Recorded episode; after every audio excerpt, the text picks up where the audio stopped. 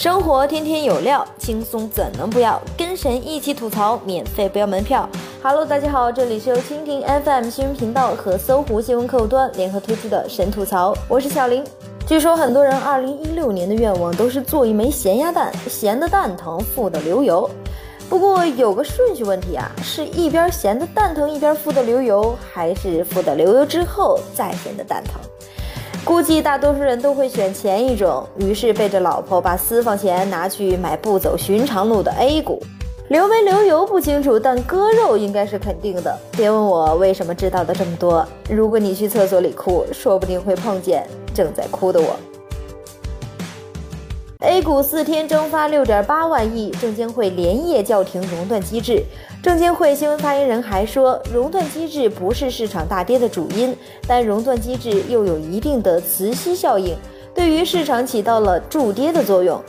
就是你觉得它快要熔断了，它就真的会熔断。墨菲定律你们知道呗？保险丝四天断四次，为了保障线路的安全，电工果断把保险丝换成了粗铁丝。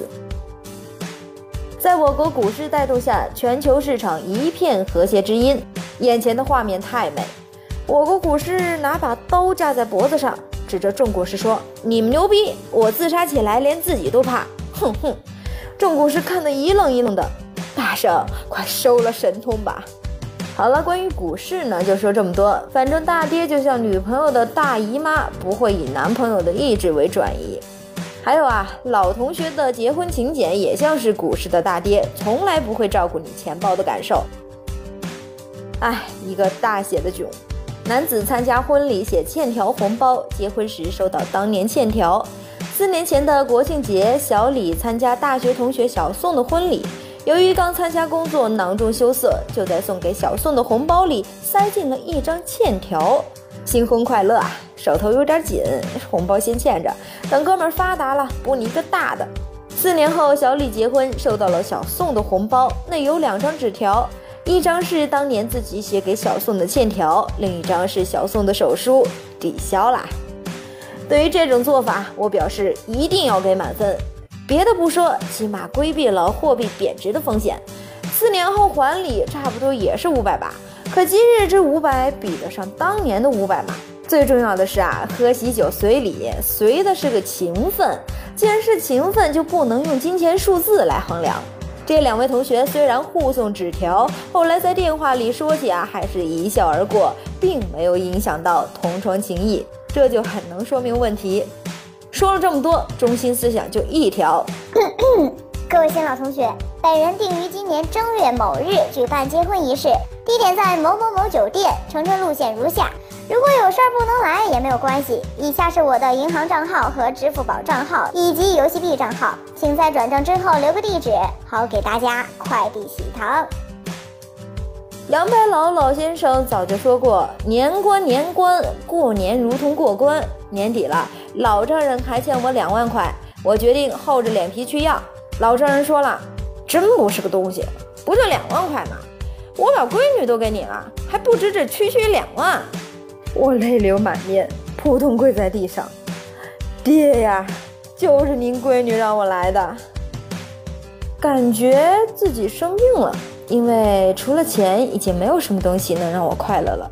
老板，我想认真跟你谈谈快乐这件事。香港年度薪酬调整方案出炉。月薪十二点八万才快乐。此外，据最新调查显示，香港大学毕业生平均起薪约为每月一万两千元港币，人比人气死人。看到这个新闻啊，内地大学毕业生陷入了深深的自责：为什么我起薪五千就很快乐啦？是不是自己的三观出了问题啊？然而，对于内地大学生来说，最重要的问题还不是这个。大学生精子质量状况堪忧，共精合格率不到两成。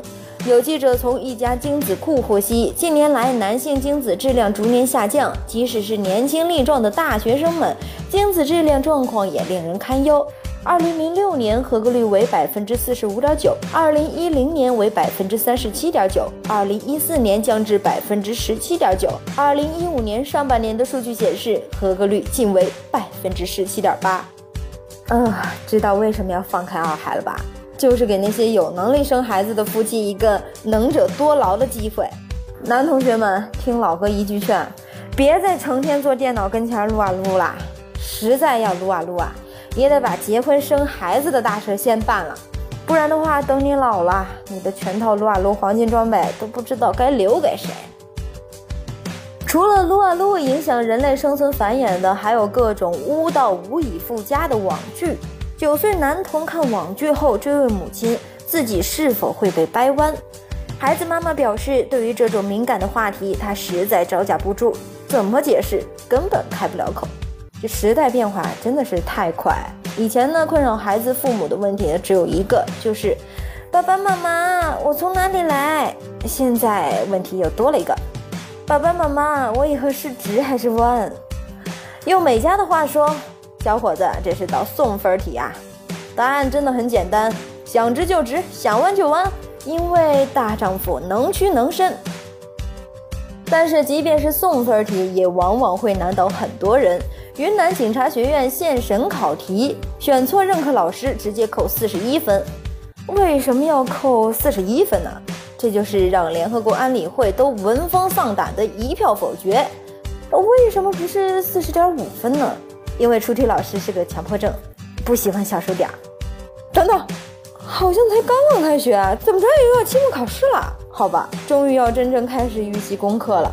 世界上最遥远的距离不是生与死的距离，而是马上考试了，别人在复习，自己却在预习。这两天还有一位打马赛克的小编火了。编辑回应给偷女童嫌犯打马赛克，我就是故意的。中警安徽编辑潘先生针对嫌犯照片头部写着“马赛克”三个字回应记者称，自己对人犯是发自内心的厌恶，且法无明文规定必须打马赛克。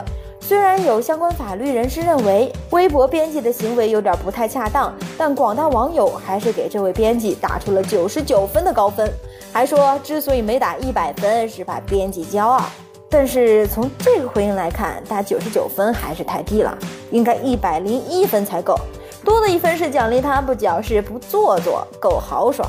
希望这大哥再接再厉，以后遇到任何案情通报也是这般直来直去，有啥说啥，绝不使用情绪稳定、正在调查、不便回应等等不及格的表达。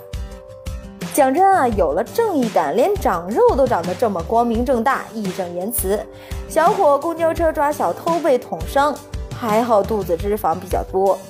医生说我肚皮被戳了一个洞，还好我人比较胖，肚子上脂肪比较多，加上那把刀啊并不长，所以肠道受损不严重。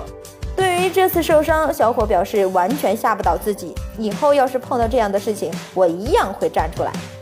啥也甭说了，就收下我的膝盖，希望这位兄弟早日痊愈。不过呢，还是要提醒各位，遇到歹徒行凶要见义勇为，也要注意保护自己。不能仗着肚子上肉多就不怕捅。万军中取上将首级固然勇猛，但能够全身而退才是真英雄。想听更多神吐槽，请锁定蜻蜓 FM 新闻频道和搜狐新闻客户端，每天吐一吐，身体更健康。